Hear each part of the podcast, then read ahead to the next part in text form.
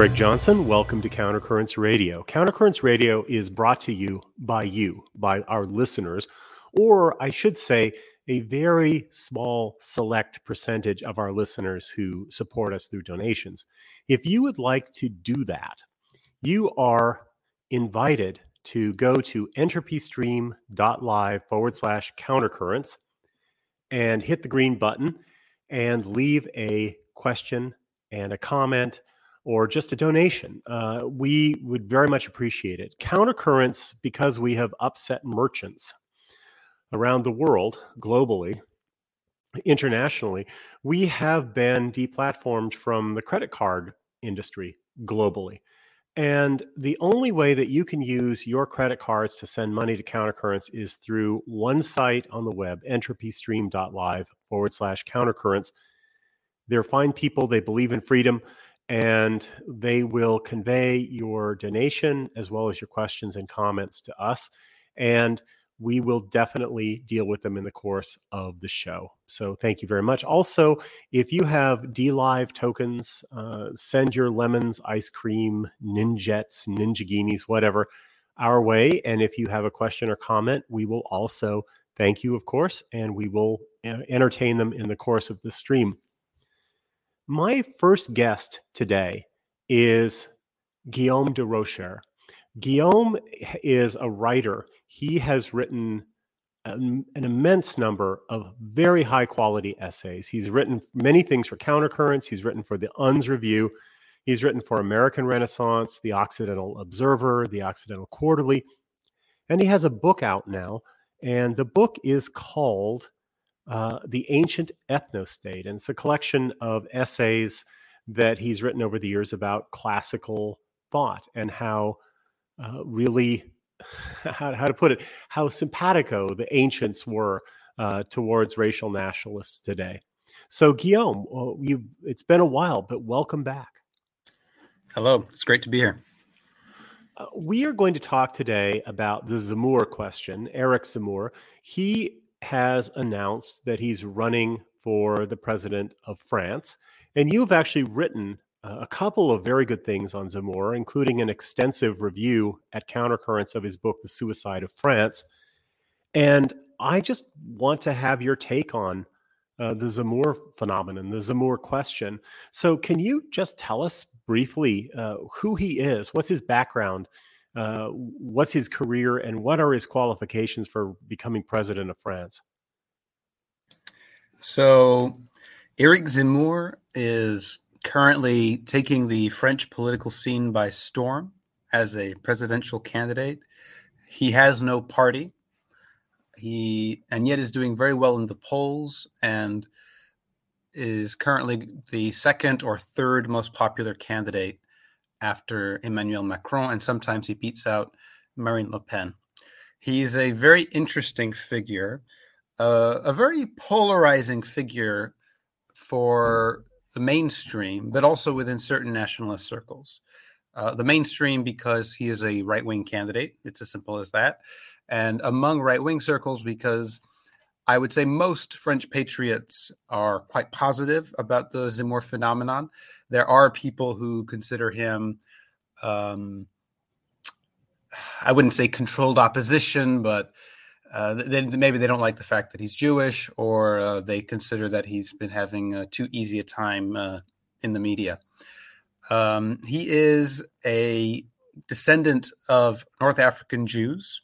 Uh, so these were Jews who were living in French Algeria and his parents left Algeria during the War for Independence there in 1958, and he was born in France and raised in Saint Saint Denis, which is a poor suburb northeast of Paris, which became Afro Islamized during Zemmour's lifetime.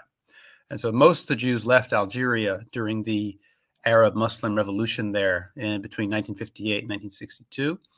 And then he saw his own birthplace, which is really the cradle of French kings. I mean, it's where all the French kings are buried, um, is now an Afro Islamic uh, département or county. Mm-hmm. Uh, so he has reasons to be, uh, personal reasons to be against African and Islamic immigration. Uh, he understands ethnic conflicts.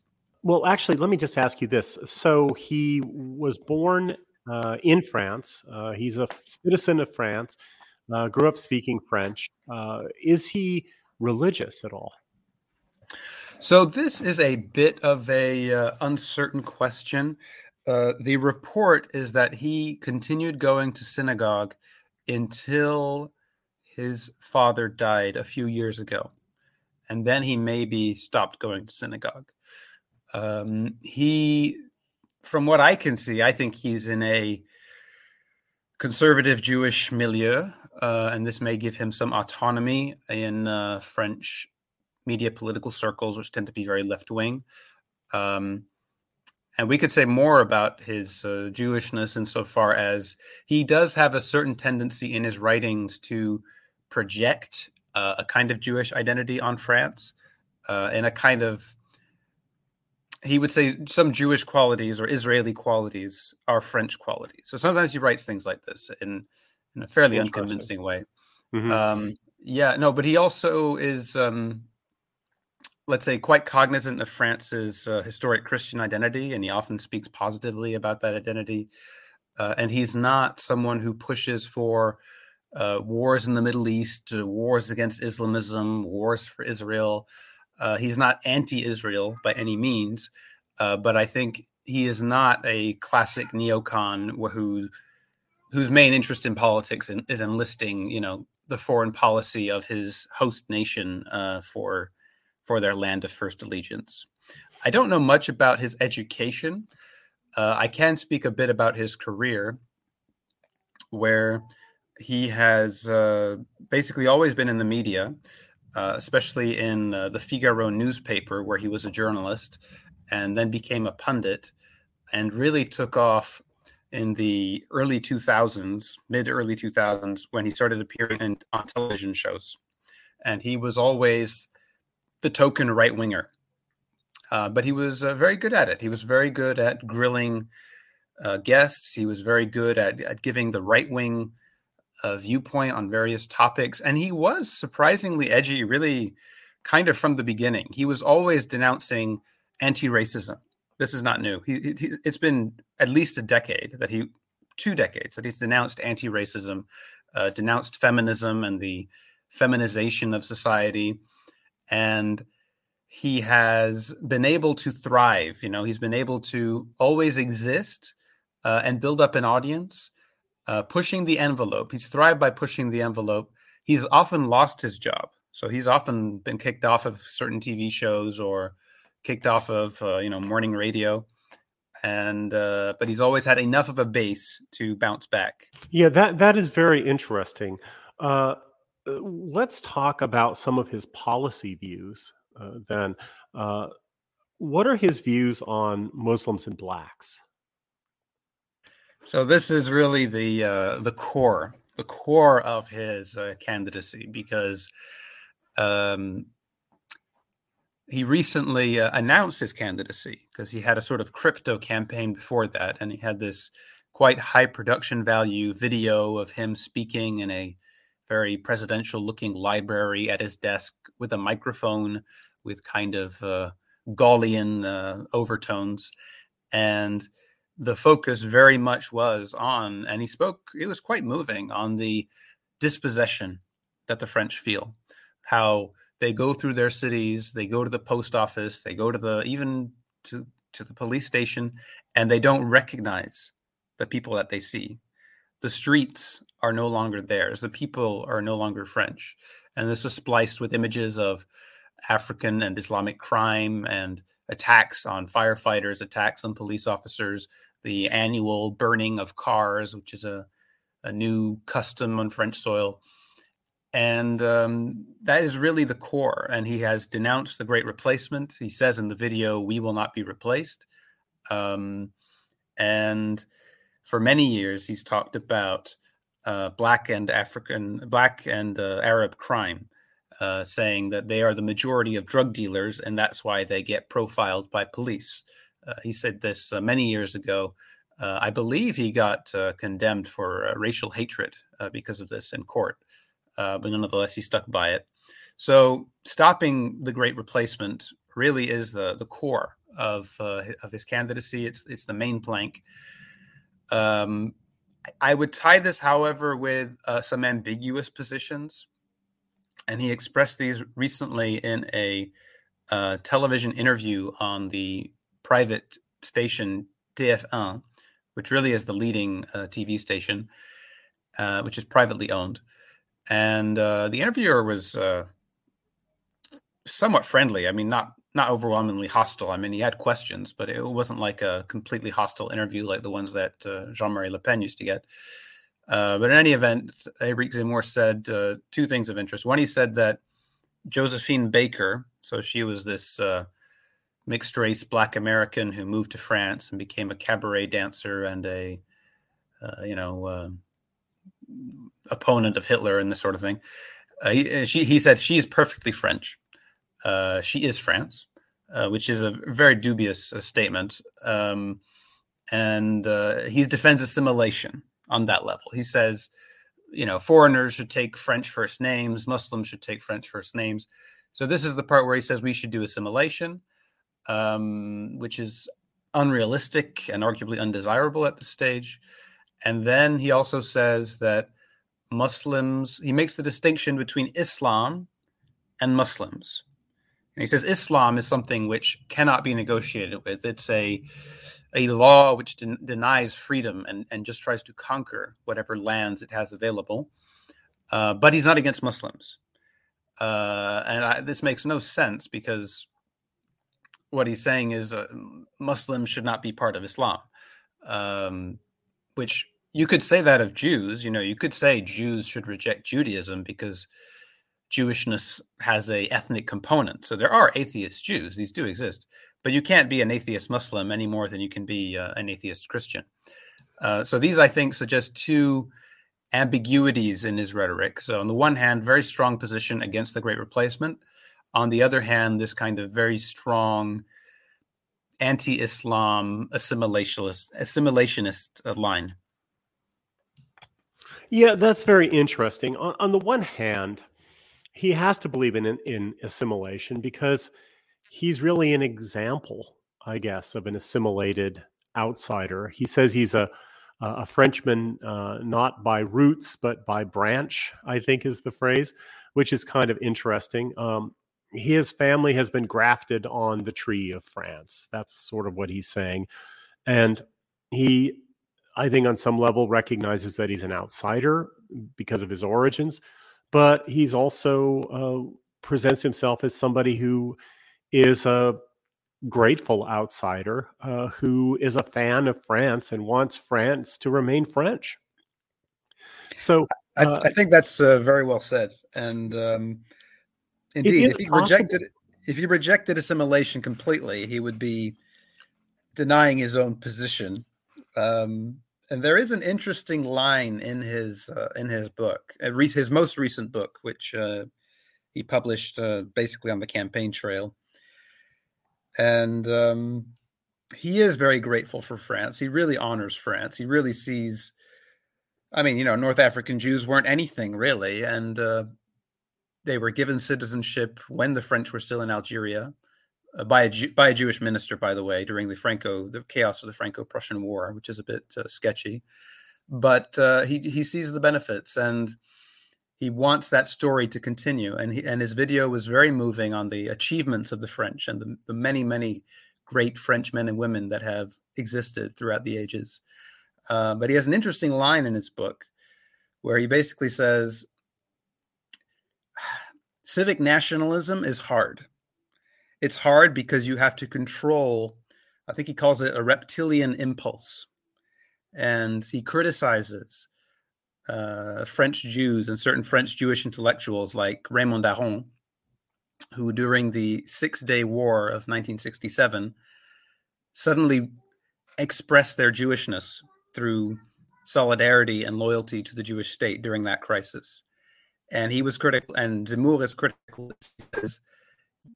to be loyal to indeed a nation that is not your ethne uh, it, it, takes a conscious effort to some extent. And so it, he, he was conceding a big weakness in his assimilationist ideology and also a, a very important fact of life for multi-ethnic nations because you can have in fact it's it's very common to have a multi-ethnic nation and it's common for you know you try to make the minorities also loyal to the state but it's fragile you know? It's it's right. it's not something which goes with the grain of human nature. Yeah, absolutely. Uh, the the rhetoric about assimilation i think is uh, it's so seductive to people on the right. Uh, and even if he doesn't ultimately believe that uh, you can assimilate Africans and Muslims, especially Muslims who remain Muslim, I think you still have to, or maybe he feels like he needs to make some kind of gesture in that direction. Uh, it's sort of a counterfactual claim. Uh, of course, it's possible to assimilate people if they're very similar to begin with and in small numbers. That's not mentioned, of course. Uh, you can't really assimilate people who are radically different than you. Uh, you can't really assimilate vast numbers of people. But beyond that, they're not even trying to assimilate because multiculturalism is a rejection of assimilationism. Uh, beyond that, these people coming in uh, are making no efforts to assimilate. They're creating ethnic ghettos. And a lot of them have very uh, openly expressed imperialistic, colonialistic tendencies. They want to assimilate France, not be assimilated by France. And so uh, you can you can sort of hold out assimilation as a possibility, and it is a possibility again if they're not that different and in small numbers. Uh, and it's sort of built into the idea of France, and it's sort of built into the the very person of Eric Zemmour. Uh, but the fact remains is that no one's trying to assimilate these people anymore. Assimilation has been rejected. And if you demanded assimilation, a lot of these people would not come, and a lot of them would pick up and leave, probably. And so, demanding assimilation, knowing that it can't happen, in, in, in his heart of hearts, he knows it can't really happen with these people. It's you know, it, it's it's sort of a, a gesture of good faith uh, that he knows will be spurned, and it's he he knows that the French, who on some level, especially French normies, believe it's possible too, uh, will feel spurned. They'll feel spurned in their good faith efforts to take these people in. And when white people feel like they're being taken advantage of, when they feel like they're dealing with cheats, they get mad. And so it it's not a bad form of political agitation uh, to keep it on the table as a good faith gesture, but then to uh, relentlessly point out that they're not trying, they're trying the exact opposite. Uh, and therefore we we can't do business with them right? They're they're cheats. They're cheating us. They're taking advantage of our openness or the french's openness to these outsiders yeah, it seems to be a tactical position to some sense, and it may be indeed that he wants to make it so difficult for them to adhere to their culture here that they'll they'd rather go home. Uh, I'm open, also open to the another view that we need to start organizing the parallel society. Um, depends how optimistic people are about remigration. Um, I'm coming to the conclusion that remigration is uh, is very difficult. Um, but in any case, this is this is his position, and uh, in any case, the immigration would go down. Um, I think it would be a, a, a big step in the right direction. Yeah, yeah, I think so. Anything, anything that um, acknowledges that there are real barriers to these people actually becoming part of France. Uh, I mean, again, uh, my my standard response to conservatives who want to evade the issue of immigration by saying, well, we just need to assimilate, is that A, we're not trying to assimilate them. So if we're not trying to assimilate them, do you do you agree with me that we should have a moratorium on immigration until we can uh, collect the political will to demand assimilation? Uh, of course, they, they they shuffle uncomfortably when you try that line on them.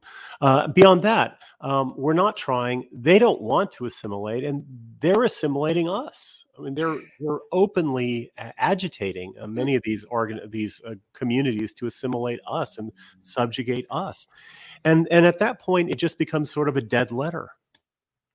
Oh, it is, and it is remarkable because France did have a rather different position from the US, from the Anglo American countries in general were sort of multicultural in their in their reflexes, you know, just live and let live, let every community do what they want. In Germany, they were adhering to a kind of uh, jus sanguis, so an idea of uh, citizenship only by descent, and therefore the Turks that came over were not really being assimilated, but weren't really weren't being given citizenship either, but were were still being let, allowed to come. France, however, was in principle trying to assimilate the Arabs, assimilate the blacks, assimilate people that came in, but that model a has not led to substantially different outcomes to the to the other nations. So it shows that trying to assimilate is not really going to succeed, and that model anyway is collapsing because when the immigrants were in smaller numbers, they felt a need to some extent to, at least on the surface, try to conform to the French culture. But as time has gone on, as the second generation has been raised and second and third generation have been raised, uh, th- this is no longer the case. And they're very happy to stay in their neighborhoods, organize them as Islamic neighborhoods, and to call for, um, you know, sort of inner decolonization, you know, so called, which basically means this kind of third worldist rhetoric within France of saying within France, blacks and Arabs should behave the way they want without any regard for French sensibilities and French law, like on the Islamic headscarf, uh, like on the teaching of history of colonialism. And there is an importation of well, I don't know if it's only an importation. It's also probably a parallel development of what we see in the U.S.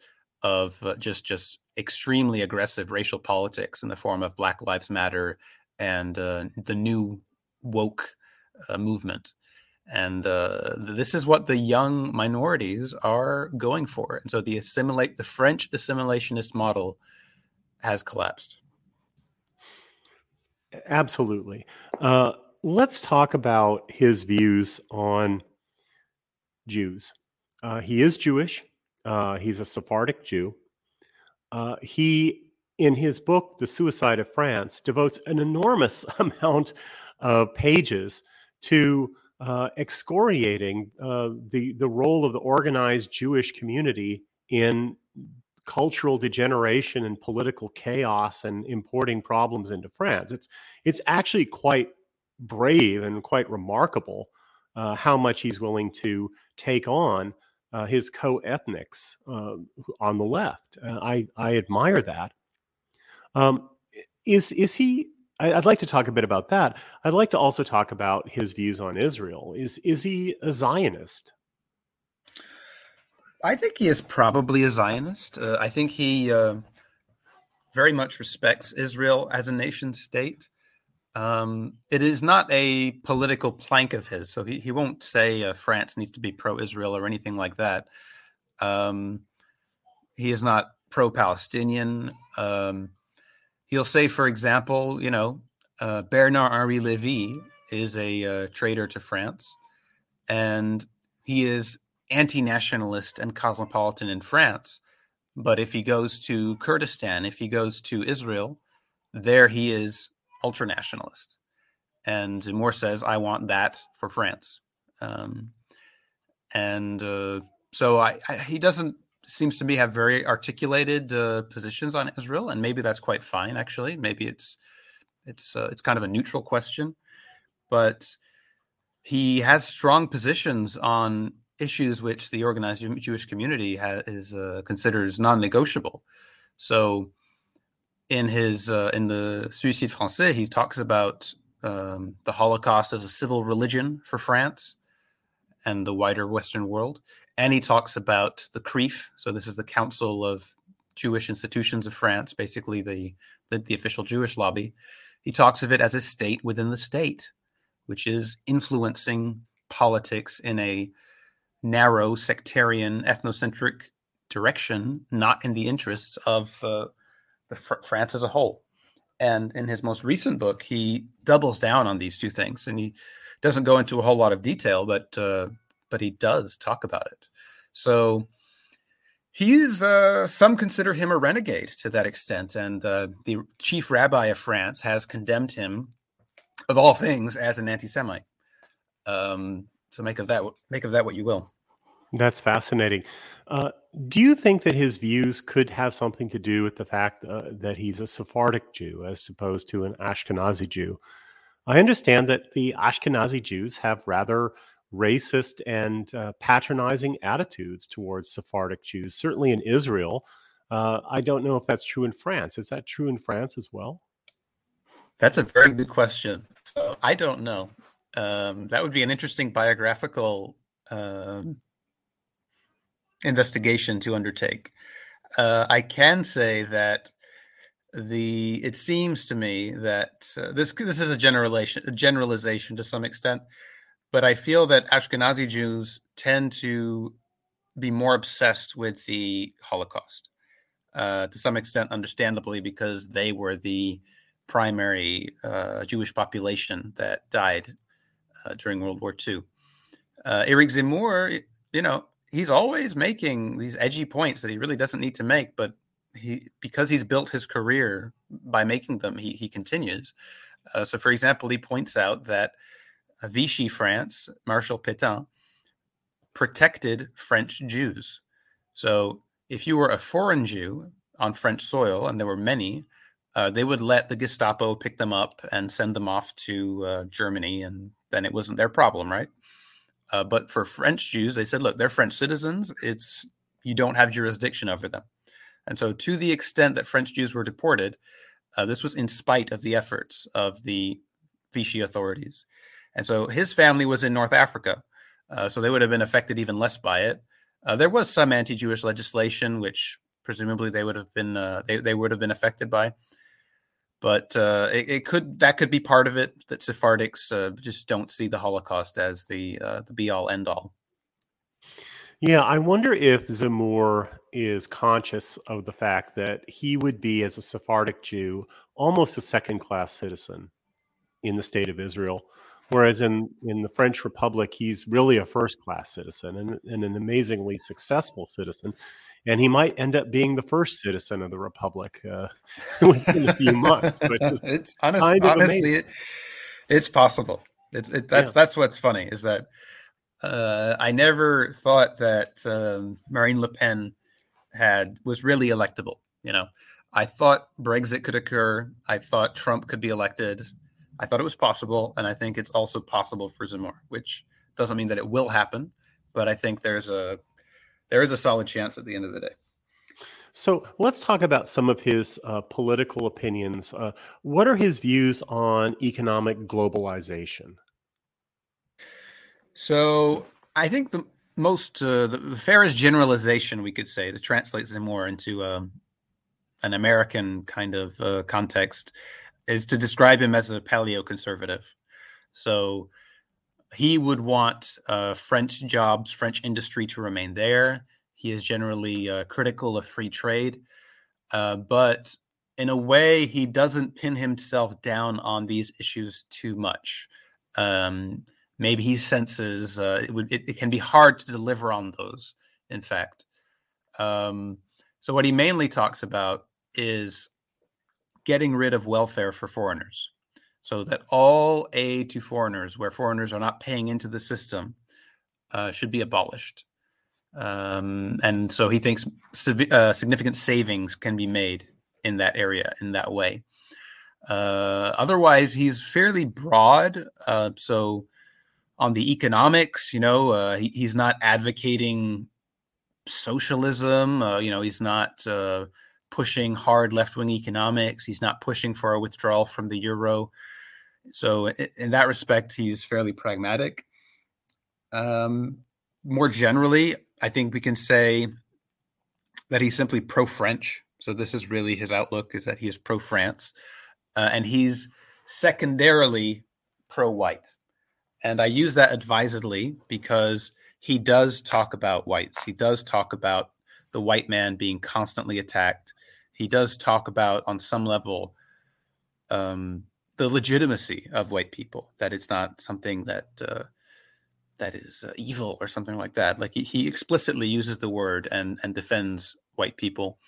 Um, he also, he, I believe, yeah. on a talk show with a uh, with some African or black commentator, uh, basically said, uh, "You are of the black race. I am of the white race." so, I mean, he was identifying himself as a white person. Uh, he thinks it's okay to be white. Uh, he doesn't like anti-whiteness.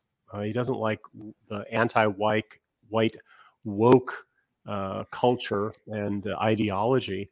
Uh, I, I, think that's quite encouraging. And he's openly talked about the great replacement. Oh, yes. It's happening and how he wants to stop it dead. We don't have any politicians in America who are quite that brave yet. And, and that's, I think, a significant fact. Uh, we have a couple of people running for Senate now, uh, Blake Masters and uh, J.D. Vance, who have come out and d- condemned critical race theory because it's simply anti-white, which is pretty good. Uh, but we we have Tucker Carlson endorsing the idea and the, the reality of the great replacement to his millions of listeners. But I think that Zemmour is definitely ahead of, of anything that we've got in the United States.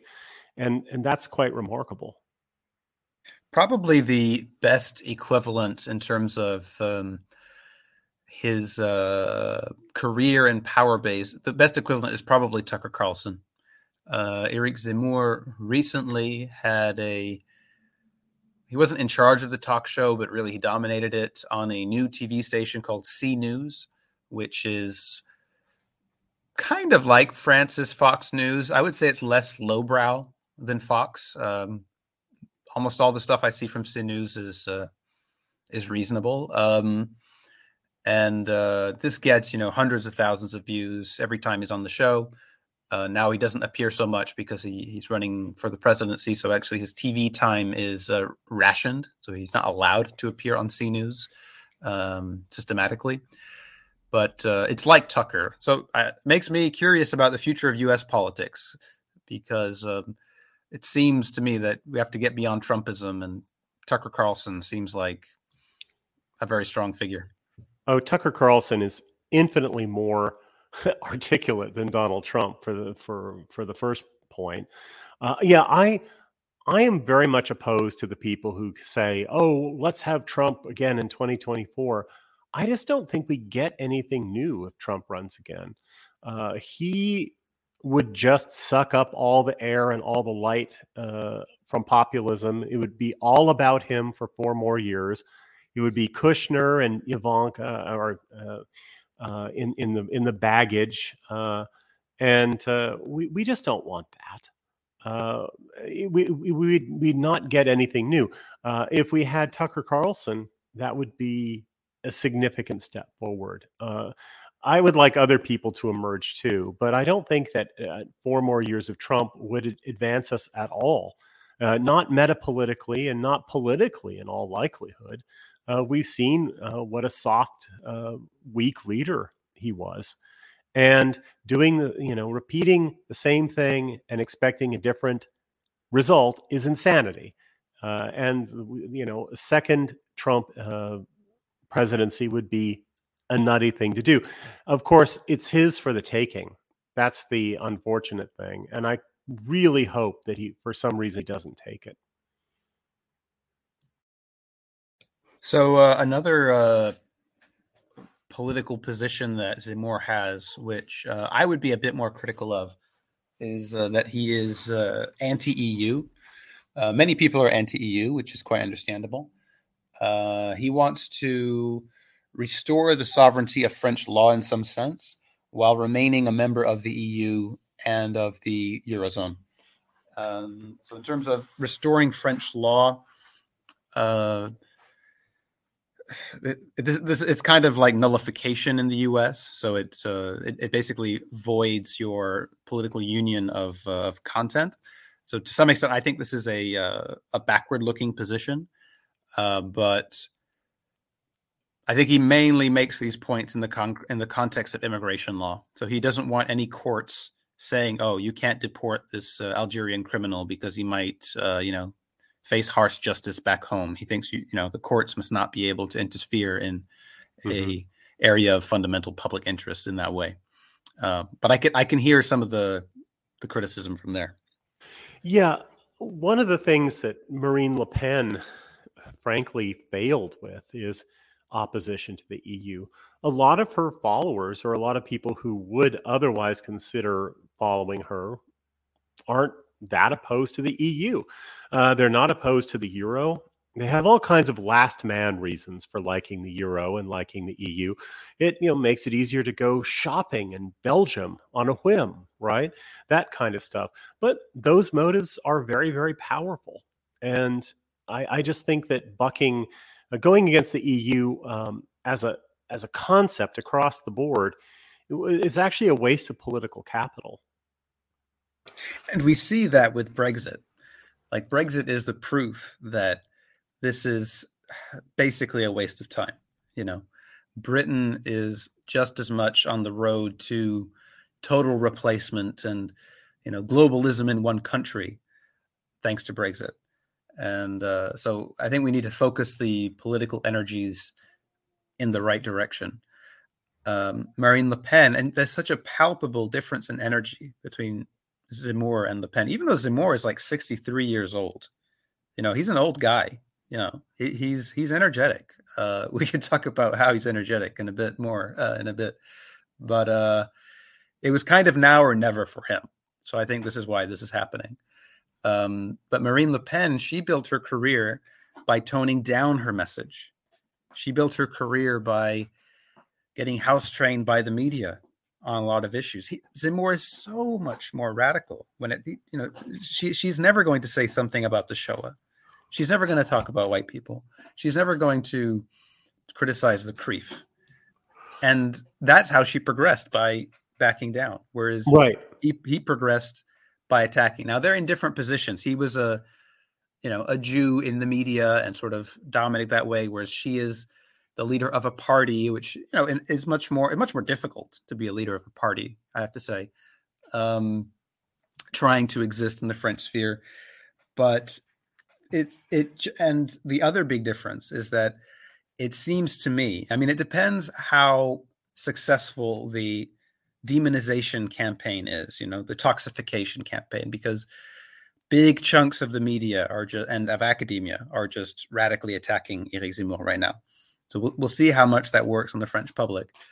But it seems to me the big difference is that Eric Zemmour can get the center right electorate, which is last manish, uh, pensions, old folks who don't like immigration, um, and the more far right, more social electorate of Marine Le Pen. So the workers, younger people, often, uh, you know, 25 to 45 year old people, people in the working, you know, raising families. Uh, he may be able to, to combine those two electorates in a way which Marine Le, Pen probably can't. That's interesting. I wanted to get to this question of electability. Uh, before we go into that more, though, uh, where does he differ in his policy views uh, with Marine Le Pen. Uh, I I understand that Marine Le Pen recently said, well, uh, she she'd recently discovered that immigration is good for the economy, uh, which I just face palmed over. I at at that point, uh, what good is uh, what good is she if she's if she's growing in in that way? I didn't see that. That's interesting. Uh, I would, I'd like to see the, the, the context for that. Um, they don't have huge differences in terms of their stated policy positions. I think um, the the biggest one is that he is putting much less emphasis on the French social system and on economic protectionism as a, a guarantee for the French economic way of life. You know, um, Marine Le Pen's Front National really went into that direction.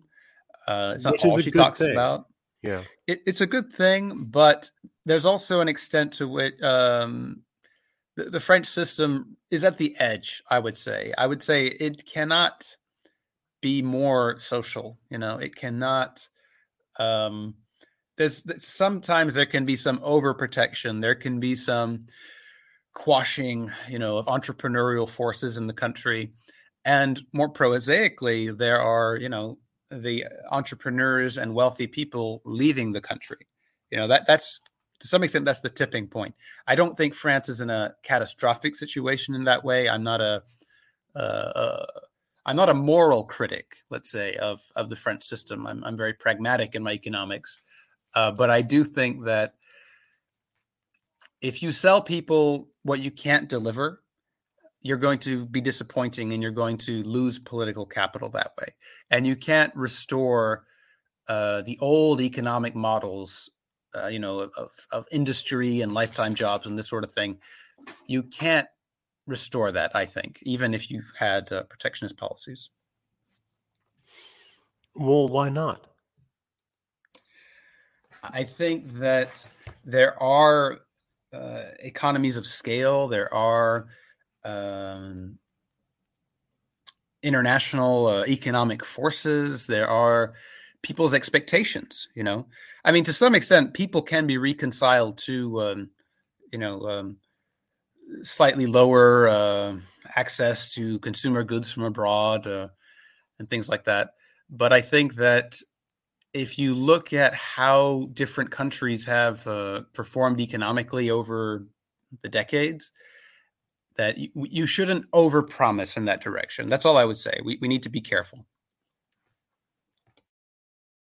Yeah, that's that's reasonable. Uh, so let's talk about his uh, positions on various social issues. I understand he's critical of feminism. He's uh, mourned the consequences of legalizing abortion and birth control and things like that, uh, which I think is music to the ears of Catholic conservatives. But is he uh, is he going to be pushing hard on these social conservative issues, or is he going to be focusing mostly on just stopping the Great Replacement? I don't think he will focus much on these uh, social issues. One reason is that these issues are not very salient for the French. So uh, there are Christian groups, there are conservative groups who are concerned about things like gay marriage, which actually was a, a very big organizing moment uh, a few years ago when uh, about 10 years ago when gay marriage was passed and um, there were huge protests in Paris against it. There are people who are against uh, IVF. There are people who are against, um, I'm not even sure how you say it in English, uh, gestation pour autrui, uh, surrogacy, so surrogate pregnancy and, and that sort of thing. Uh, and there are, are some good reasons for that. But I don't think they are winning uh, political electoral issues. Zemmour is critical of um, whenever these reforms are passed, he does criticize them. He does say how they fit into a worldview, especially a liberal, they call it a liberal libertarian worldview of everybody can just be what they want. There are no a priori identities. We're all just uh, interchangeable individual atoms. And he's critical of that. But he doesn't talk about um, rolling those back.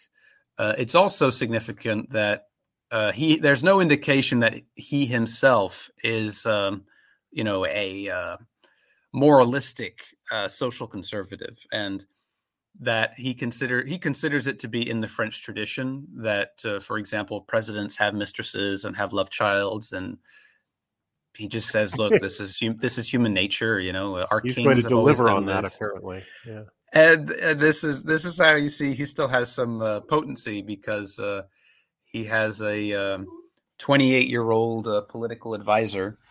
Um, who he has gotten pregnant, and uh, he says, "Look, I'm ne- I'm not going to talk about this. I'm never. I don't show my. He's never shown his family. Uh, he's never been one of those politicians, you know, smiling with his family for the cameras, trying to capitalize on that. He says that's my private life. Uh, it doesn't interest the French. uh, but he hasn't denied it either. You know, so that's uh, fascinating. And uh, and the the girl is a is also a Sephardic Jew who uh, is called Sarah Knafo, and she is a high French civil servant. Interesting, uh, interesting coincidence there. Yes. Uh, so how how electable is he? Do you think that? Um, first of all, are there people who are normal National Front supporters who are already endorsing Zemmour? Oh yes, I mean you just need to see the evolution of the polls, where support for Marine Le Pen went fell very significantly, and that support essentially went to Zemmour. So in terms of the base, he has plenty of support, and I would I would say that most patriotic voices, so you know people on uh, various media and, and, think tanks and things like that, most are in the bag for Zemmour. Uh, there are some who are opposed, and this would be people like Alain Soral uh, and and people who are very anti-Zionist or anti-Jewish uh, and they would argue, or or pro Muslim. I mean, this would be the other. So so there there's that category of French, uh, let's call them patriots, who are opposed to Zemmour, and they would say, look, he is a getting too easy a ride in the French media, and uh, I think that's true to some extent. He some media are pro Zemmour objectively, uh, and therefore the system is promoting him. And why is the system promoting him? Because they want to foster ethnic civil war in France, and they consider that his line on Islam is one that will lead to civil war, whether or not Zemmour is conscious of it. And um, this is wait, the system yeah. wants civil war. That seems like a crack-brained uh, thesis to me. What what are they? What's the basis for that? That why would the system want civil war, or yeah. what's the? So uh, this is uh, Alain Soral's claim he says the system wants civil war because this is how you completely paralyze and kind of break a nation. And so he'll cite Yugoslavia, he'll cite Lebanon. Ethnic civil war, you know, doesn't always conclude with, uh, you know, one side exterminating the other and or kicking out the other side. It can also just paralyze the country uh, in a deep way. And so he thinks that's what the system is trying to do by promoting Zemmour. Yeah, that that's uh, I find that kind of dubious. What are some of the other critics of Zemmour from the right? I, I can sort of imagine. I can sort of yeah. close my eyes. I can sort of write this stuff myself. Uh, uh, he's controlled opposition. Uh, he was put in to take votes away from Marine Le Pen, and then he's just going to deliver uh, more more of the same uh, and uh, so on and so forth. Uh, how do we know that? Because he's a Jew. I, I, that argument, I imagine, has been made with uh, much more, you know, Gallic vehemence than I can muster. But it seems like the the, the sort of Wignat position. I mean, he has an extraordinarily uh, Jewish phenotype. You know, I mean, he, he looks like the happy merchant. Uh, he does. He does. I mean, there's, there's no question about it. This this is the uh. weird thing. We we are in such a weird place now that uh, it's it's very amusing. Yeah, critical of Jews are now contemplating getting behind the happy merchant for president of France. It's it's kind of extraordinary. There's no question about it. Um what can I say about the the criticism? I mean, one thing which is remarkable is his media presence to some extent. So, um, I can't claim to have a perfect insight into the uh, French media system, but it is clear that um, he is very close with uh, the Figaro newspaper, which is owned by uh, the Dassault family. So this is a basically a defense company of uh, I'm not sure which branch, but they are Jew- Jewish origin. Um, more or less, I, I, don't know how intermarried they are, um, but they are Jewish origin. And he works with CNews, which is owned by Vincent Bolloré, who, as far as I can tell, is a, a French Gentile uh, billionaire. And Vincent Bolloré has really uh, promoted Zemmour with CNews. I mean, this is this is the case. And the other media, it's a mixed bag. As I say, the TF1 uh, interview was not uh, over, not hostile, uh, but other media, certainly print media, uh, are very hostile indeed. And some of the TV shows, so you know, we have our equivalent of the Daily Show called Le Quotidien, which um, very, very anti-Zemmour, very unfair. Uh, so it's a mixed bag.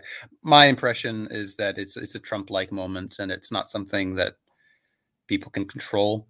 Uh, I do hear the argument about uh, splitting the right wing vote because there is a there is a risk that the right wing vote be so divided that um, none of them make it to the second round. Right. Uh, but it, it, looks like that won't be the case. I mean, um, if you see uh, just just today, the uh, conservatives, so the mainstream conservative party, has elected their candidate in their primaries, and they chose the uh, soft core kind of Mitt Romney conservative liberal type Valérie Pécresse, who is active in uh, Parisian politics. So, of course, she's the liberal wing of the Conservative Party. And so that means there will only be two major uh, right wing candidates. And anyway, and, and, so Valérie Pécresse will be taking away votes from Macron and not from the other two. Uh, and the left so far has just been so weak. And there's still some time to go. There's like four or five months. But there is no energy on the left. If, if you take all the left wing candidates put together, not counting Macron. I mean, it, it's not even 30%. I mean, it, it's very small. So, so for, it's looking pretty good. I mean, things can change in politics, but honestly, things are looking good. Th- that's fascinating. So he has more of a, um, I should say, Zemmour has more appeal to centrist type than uh, Le Pen. Uh, he's not going to be running on divisive social questions. He's not going to be running on, uh, you know, the French leaving the EU or leaving the um, the euro. Uh, although I do think he's right to say we should nullify these courts if they pr- try and prevent us from dealing with the immigration issue. Uh, so he's he's willing to buck the EU on a piecemeal basis, but he's not going to launch a frontal assault against that. That I think is strategically very sound. Uh, so I do think he has the potential to get a lot more votes than Marine Le Pen uh, if he if he goes to the final round against uh, Macron. Uh, so the big question then becomes: Do you think he can beat Macron? I think there's a chance. I think there's a mm-hmm. chance. Yeah, I I don't have a crystal ball, but the way things are going, the, the, the level of unpopularity of Macron. I mean, this is something which I I actually don't um, empathize with on a huge level because he has been, you know, relatively um, faithful to his program, which is which was a, a, globalist agenda. I mean, he was very clear about that. Um, but there were, you know, 50% of people that voted for him. Uh, well, more than that, actually, but of real supporters. Like there were people, there maybe half the country really supporting them. And then that collapsed back down to 25, 30% or so. So th- those 20% disappointed voters, you know, I think they need to be a bit more realistic because they should have known what Macron was about. Mm-hmm. But um, there were the there was the yellow vest protests there was uh, higher taxes on basically poorer people and less taxes for the rich. There was the brutality, police brutality against the yellow vests, with many, many people being injured, often severely injured, with lost eyes, lost limbs, that sort of thing. There was, and then there's COVID, and COVID has kind of really just changed the political landscape, not in terms of the parties, but in terms of the engagement of people because COVID has affected everybody and has politicized a lot of elements of the population, which would have remained disorganized and aloof from politics. Uh, and many, you know, small businesses wiped out, and really very draconian measures. Uh, at one point in France, you weren't allowed to go more than 10 kilometers from your house, and you weren't allowed to go hiking on your own. You know, it was insane. So yeah. So what are what, yeah. what positions did Zemmour take on the yellow vests, and what positions did he take on COVID? So uh, on COVID, he was like to uh, phase out the COVID pass, Uh, he has not made COVID like a central plank of his uh, of his politics, but uh, generally speaking, he would go for a less restrictive line. And then for the yellow vests, a lot of it was simply pointing out what a white phenomenon this was, and pointing out that this is really the the France that has been left behind. You know, there's the upper echelons that have profited from globalization. There's the minorities that have come in that have benefited from being in a gentler, richer country than they can create. And then there's the people in the middle who are squeezed, the people of the periphery, the people of the rural areas. And they're the ones who stood up during the Yellow Vest protests and sort of said, look, we exist. You, you have been, the French media political system has been ignoring us, but we exist. It was really glorious. I, I I absolutely love the Yellow Vest protests. Uh, has he? Uh, he's name checked the Great Replacement, the Camus book. Has he spoken about uh, Renaud Camus? Has Renaud Camus endorsed him? Is there any connection between the two? I don't. Uh, so uh, Zemmour is pretty pretty free of taboos, and he is very happy to exchange with people and and debate with them, with just about anybody. So uh, he was um, exchanging many emails with Alain Soral, for example, and he wasn't like shocked by by who he was, and was just happy to have a, a dialogue. Uh, equally, uh, so I, I, wouldn't be surprised if uh, if he has exchanged with Camus. I've not heard of him doing so. Camus certainly supports. There, there's no problem. Uh, very strongly supports him. Good. And uh, he, he, says things to the effect of, uh, you know, I back Eric Zemmour. I hope that doesn't hurt him, given how horribly toxic I am. You know, right. how much of a how much of a monster I am, uh, mm-hmm. in, according to the the powers that be.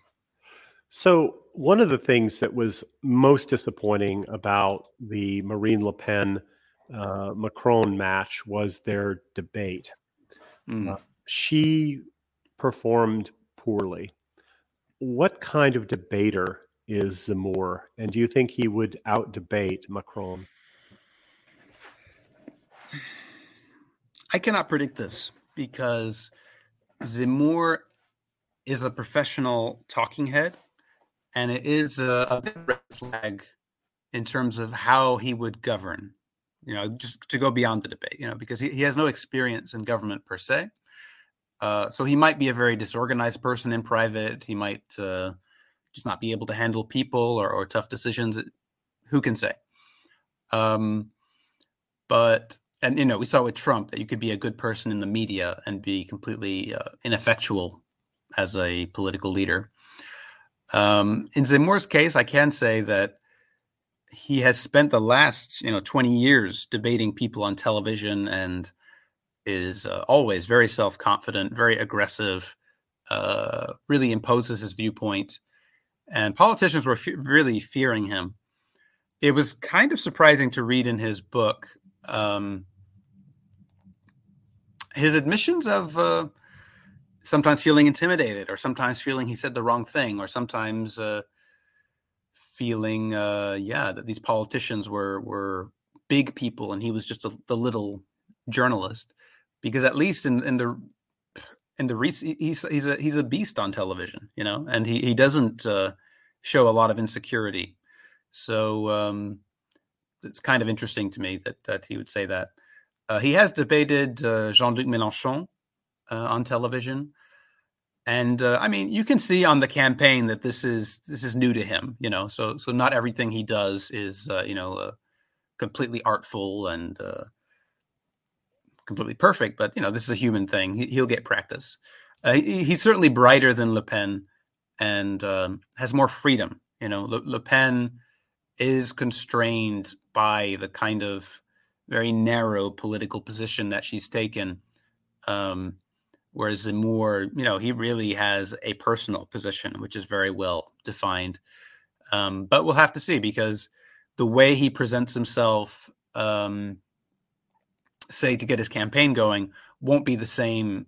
It'll probably as as how he presents himself at the political debate, where he'll probably want to take a more centrist, uh, you know, moderate kind of position. But we'll have to see. One thing that I thought was most impressive about his announcement is how he brought it home to people, to their experience uh, of alienation in globalized multicultural France. I thought that was very powerful. In The Suicide of France, he uses lots of anecdotes very effectively to illustrate uh, just sort of shocking moments, you know, telling moments in France's decline. Uh, I, he's very, very powerful at making things concrete and and sweeping people up uh, in in in these kinds of examples. So I think that he's a a, a superb communicator. I think he's very, very effective. Uh, we have a question here, and I know we're about out of time, so I, I I'll just be very quick. Uh, Horatio Nelson writes in with 25 US dollars. Looking forward to the discussion with uh, about Eric Zemmour. I watched the YouTube video of Zemmour's speech and wondered why he was just sitting and reading pages of text. Apparently, it's reminiscent of photos of de Gaulle speaking to the French from exile in London. What are your thoughts on that? What what was the purpose of that uh, particular style of speaking?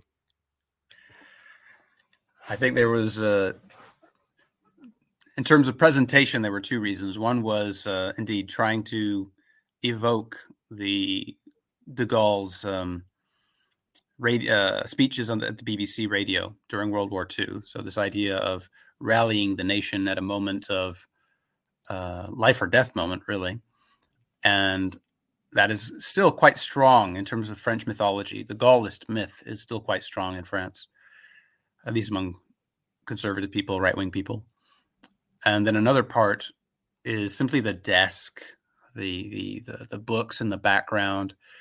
It reminded me of um, President Francois Mitterrand's presidential photo, where he's in his pres- in his library, um, looking at the camera, and he is trying to look presidential. You know, everything that he's done is saying, "I'm already president." You know, I've, I've, I've, got the suit, I've got the flag, I've got the library, I've got the the speeches, I've got the team. All I, I need is I your president. Yes. Yeah, yeah. I, I, think it's brilliant. I, I thought it was a very effective speech, one of the best political speeches I've seen in a long time. So we need to wrap up. Uh, I really appreciate you giving us an hour of your time. You're a very busy man. Uh, are there a few last words you'd like to say about this? Uh, yeah, to continue on Zemmour on one point, I want to be more optimistic uh, than than we might be after the the Trump presidency, because I think power in France works differently from power in the U.S and I we can't I can't predict how effective he would be as a president or how compromised he would be, but my feeling is that he would have uh, certainly a huge chunk of the French system against him, but he would have more power than the American president does. The police, I think, would be more loyal. The military would be more loyal, and we saw in Italy that an interior minister, not even a prime minister, the interior minister, Matteo Salvini, was able to stop illegal immigration in its tracks and grow very popular by these measures. We also see every day in Hungary and Poland that patriotic governments can take strong measures and can be quite effective in governing.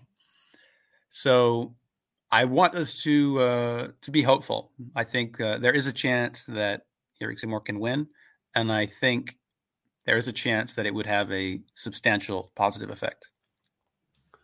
Well, that is wonderful news. I am I'm excited about this. I want nationalism to triumph in France. I want the great replacement to be stopped.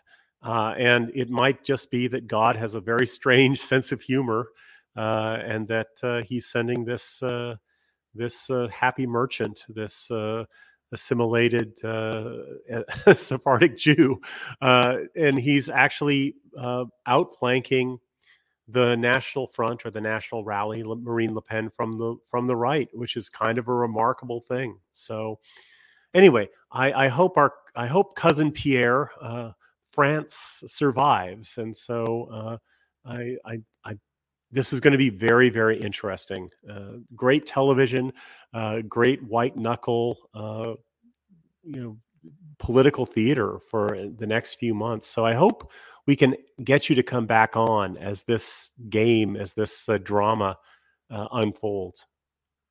I'd love to. It'd be great. Well, thank you so much. And folks, uh, if you are out there and you have an interest in the ancient ethno state, in Greek thought, uh, get Guillaume Durocher's book, The Ancient Ethno State. I've read most of this, uh, most of the book in its original form. It was, was published as various essays. I highly recommend his work. I published a lot of it myself, and I was always jealous when he would be taking things to other other platforms. I want I want it all. So anyway, that is a book that you should uh, definitely pick up, and we will be reviewing it at Countercurrents, and uh, we will definitely have him back again soon uh, as this uh, Zemmour story uh, progresses. So thanks a lot for coming on. Thank you, Greg. It was a huge pleasure to be here.